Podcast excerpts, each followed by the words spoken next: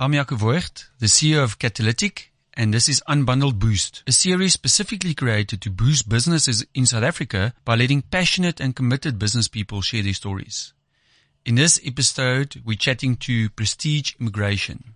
We're chatting about visas, resident permits, and also immigration services.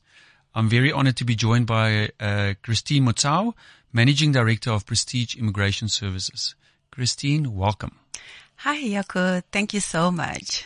So we always start the show by uh, our guests giving us a little bit of a background of themselves. How did you get to where you are? Thank you very much for that. Um, yeah, this is a question that I often get asked by my clients. You know, when a person comes in, they want to understand. So basically, um, I got into immigration by doing articles at an immigration law firm after completing my LLB degree in South Africa. So obviously you have to do your articles before you can get admitted. And this was an area of law that I had not studied at all. Um, I knew nothing about apart from my own personal experiences having had to apply for visas, for permits, permanent residence. So yeah, I got exposed to immigration law during my articles and I just developed a passion from there onwards. So I've been doing South African immigration law since 2005 when I started my articles. Okay. So, so that's fascinating. So when you did your LLB you, and immigration law wasn't on your radar, what did you think you're going to do? So after completing my LLB, I actually wanted to do articles in a conveyancing field. Ah, okay. Yes, so I had applied at a law firm in Pretoria for a post as a candidate attorney in a conveyancing firm, and um, the the the partner there said he actually didn't have space for me. So then I said, okay, next best option, let me just go for law school, practical legal training, you know, because I just didn't want to sit after completing my LLB. So one day I was coming from the magistrate's court and um our, the, the law firm was on my way from the magistrate's court. Then I said, oh, let me just pop in and say hi, you know, um, see how they're doing. So when I went in, I saw the partner who had interviewed me the year before and I said to him, no, I'm doing my practical legal training. I just wanted to say hi. And, and, and long story short, it's like, oh, by the way, my partner in the other department actually needs a candidate attorney, you know, in the immigration department. So then Wow. at that time I was doing my practical legal training. So I grabbed the opportunity. So I had to do my practical legal training and do my articles at the same time. And yeah, that's Wow, long that's, story short. that's amazing. Yeah. Okay, so let's uh, jump straight into it. So let's talk about Prestige Immigration. Mm-hmm. What does Prestige uh, do? So Prestige Immigration Services is an immigration business. We are based in Centurion, Pretoria. And um, we help expats who want to come to South Africa to apply and obtain their visas and permits. So uh, we mainly help business uh, people, you know, people with established businesses in South Africa or people want to establish new businesses. So we help them apply for business visas. We also help high net worth individuals um, who want to invest in South Africa, want to retire in South Africa. Then we also help professionals, you know, those who want to come and work in South Africa as well. And then in the long term, we also help with permanent residence application. So we help with inbound South African immigration, but not necessarily all visa types. I was about to ask that question because I think um, probably if you take the the where the country is normally when you hear immigration, you always think of people going out, but you're actually. Yeah. helping people to come in. Yes, we are helping people to come in and it is obviously with challenges. I won't lie. Um, I mean, we know what's happened in the past two, three years with the COVID pandemic, with the borders being closed, everything coming to standstill, and then the riots last year, the floods, everything. So obviously for business people, for investors, it makes them a little bit urgy, but still within our business, we've seen that there are still people who actually believe in South Africa and, and what it has to offer. So we, we do assist quite a lot of people, you know, in terms of immigrating into South Africa.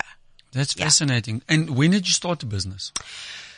So it's a funny story as well. so I was a stay at home mom, I think in 2012 and I was literally bored. you were done, done with the articles. I was done with the articles and everything and I was at home and then I thought to myself, you know what? I've gained immigration experience. I'm here what can I do? So I actually started it in 2012. And when I started it in 2012, um, it was on a full-time basis, but also I was a full-time mom. So by then, um, I did a lot of business, but through word of mouth, no marketing, no nothing. And then, um, around 2013, 2014, I decided to go back into the corporate world for my own personal reasons. Then I parked it for a bit. And then, um, I got tired of the corporate world. Because immigration already, is my passion, to be honest. And you've tasted this entrepreneurial journey already. yes, I had tested it. So being in the corporate world, it, it did, you know, give me the, the, the, the, the, the benefits and advantages. You know, I will not take away from that. But I think that entrepreneurial streak in me just wanted to come out. So, um, I left the corporate world just as the pandemic started. Ah, great yes. timing. and I thought, okay, let me go back into practice, into the law firm and do immigration in the law firm. But then it was just not it. The conventional law firm was just not it for me. Yes, I might be an admitted attorney and everything, but I'm not a practicing attorney. Mm. You know, then I decided, you know what? Let me take the plunge. And yeah, 2020 April, that's when I started full time on my own. and then as it happens, I had a few clients that I had and, um, yeah, it was really a leap of faith. And I had a few clients, like I said, who came on board with me and as fate would have it, I had one client who had actually assisted with a business visa. And when I told the client that I'm leaving the law firm, I'm starting my own thing, he insisted, like many other clients, to come with me. And then, um, yeah, long story short, we are business partners today oh, okay. because he saw potential. He offered to coach me and mentor me because he helps with um, startups and growing businesses. Okay. So yeah, Stephen is my business partner. So from May 2020, we started this journey together up to today. Okay. Yeah. And then, um, you, you sort of alluded to it now, um, because, you know, if I take a step back, part of the reason that we do this podcast is specifically about small businesses or this entrepreneurial spirit that, that we believe fuels the economy of South Africa and it's critical to job creation, all of those things. And you alluded a little bit to it now. Um, but, uh, and the reason why you decided to start a business other than the entrepreneurial, I assume you, you realized that there was a gap in the market yes. comparative to, I mean, what would people do if, the, if prestige didn't exist? They would go to a law firm or? Yes, they can go to a law firm. They can also go to other um, agencies, other businesses. There are a lot of immigration businesses around. Okay. You know, so I mean, we we're not existing and operating in isolation. You know, there are lots of people who offer different services. South African immigration is very broad. So you'll get other businesses that offer different types of visas, for example. Okay. Um, maybe if somebody wants a general work visa, they wouldn't necessarily come to Prestige because we don't do that, you know.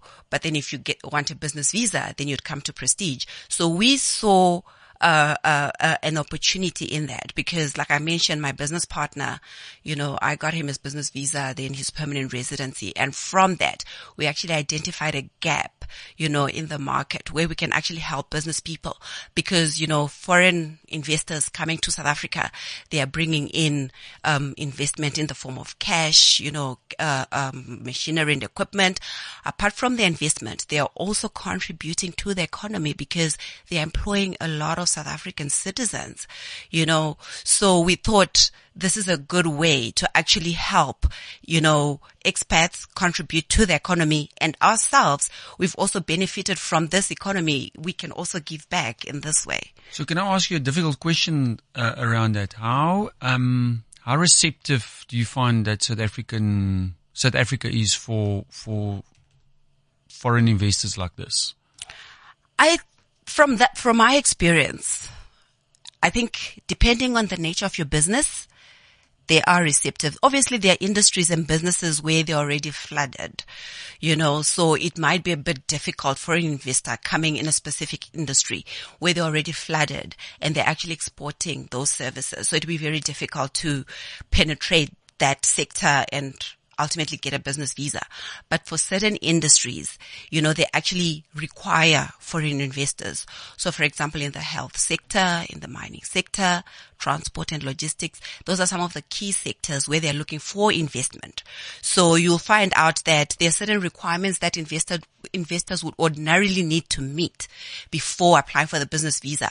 So for certain key sectors, you know, the, the, the government is very flexible in waiving some of those requirements because they need those investors to actually come into South Africa. And uh, and and uh, let's call it the the ecosystem. Let's not only talk about government. The ecosystem is receptive and understand the importance of bringing in this this much needed foreign investment, if you want to call yes, it that, absolutely. and skills, I guess. skills, um, investment, opportunities in terms of employment and other businesses in South Africa, you know. So it's not just coming to do your own business in South Africa or your own career or whatever, but contributing to the greater economy, you know. So yeah. Okay, I'm glad you because sometimes you, I, I get the perception uh, or uh, that we can sometimes be a little bit sort of uh, over patriotic, if I can use that as a euphemism. Yeah. So, who's your typical target market? typical target market, it's the business person who's either established a business or wants to establish a business in South Africa and is looking to get a long-term visa to be able to run their business in South Africa. Um, also our high net worth individuals, those who just want to gain residency in South Africa. There are people who don't necessarily want to stay in South Africa, but they want the benefits of having permanent residency in South Africa. So that is also our target market. And then obviously they come with families. So we also help with those families. Then corporates as well. We've got a few corporates Oh, on yes. our business. Yes, it's been challenging. Um, like I mentioned, we started during COVID, so most corporates weren't bringing people into the country and also realizing that, you know, you can actually work remotely. It was a bit challenging, but now with things opening up, we are getting a few corporates actually coming through, you know, cause they're now bringing people in.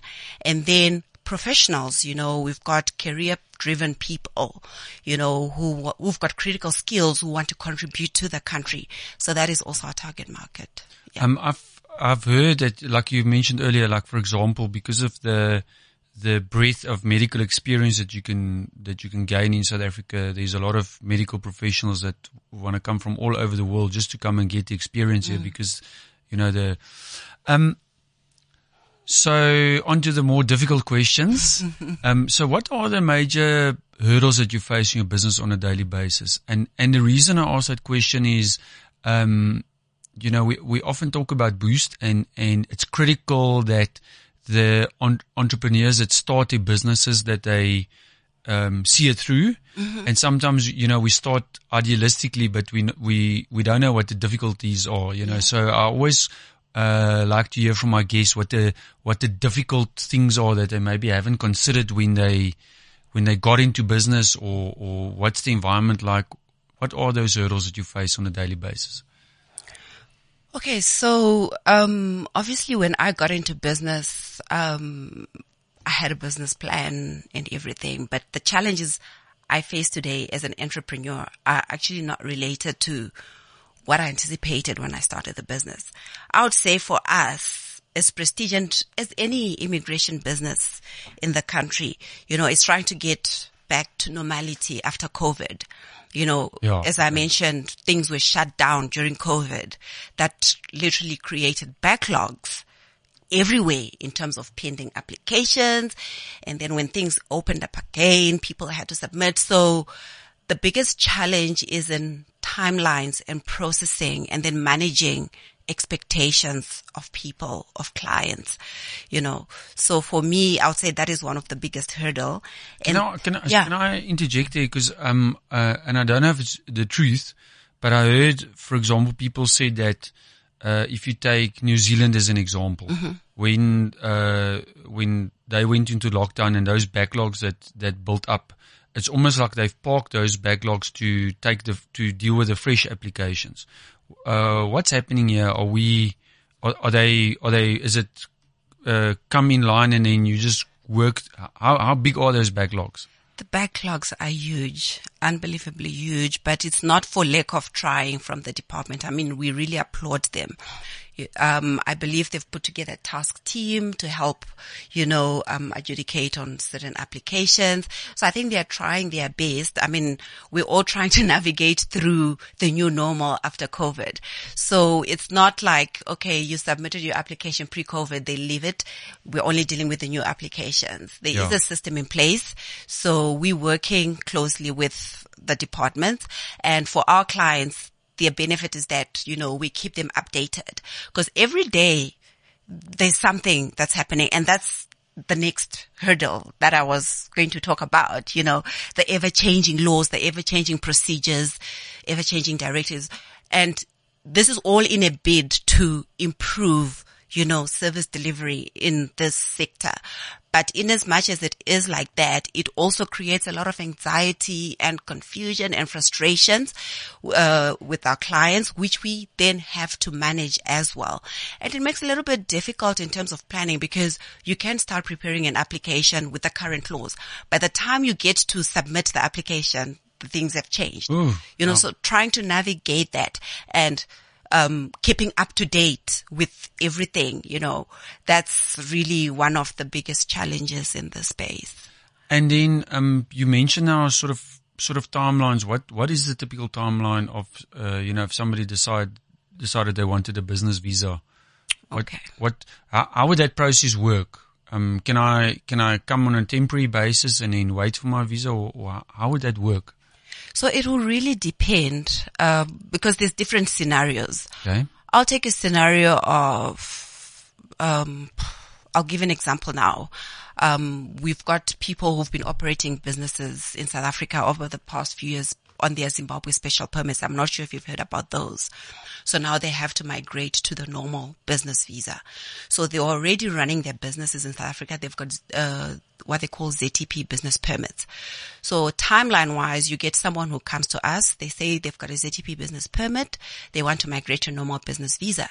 So first step would be to apply through the Department of Trade and Industry for a recommendation because Oh, that's not outside home affairs. You, yes. Uh, yeah. For the business visa, it's quite a okay. complex process, but not impossible to do. Okay. So even though they're already running their businesses here, they still need to get the business recommended before they can even apply for another business visa. Okay. So that process normally takes about 45 working days once submitted to DTI. Okay. And then once that's received, then they proceed to submit the actual visa application through the Home Affairs Department. And there we're looking at about three to six months, give or take. Okay. Yeah. So, and, and I, and I assume from a prestige perspective, that is what you do. So you will go to the DTI and make sure that you get, you tick all of the boxes and then go to the next one. Absolutely. I, Absolutely. I, I assume if, if you wanted as an individual to go and try to do that on your own, you, they could, but they would, it would be really frustrating. I can tell you that we've helped a lot of people who've come back, who've come to us who had tried it on their own. And it's not because of lack of knowledge or understanding. As I mentioned earlier, things change overnight. Yes. So if you don't know what's happening on the ground, you might submit an application based with on what's online, but what actually happens on the ground is kind of different.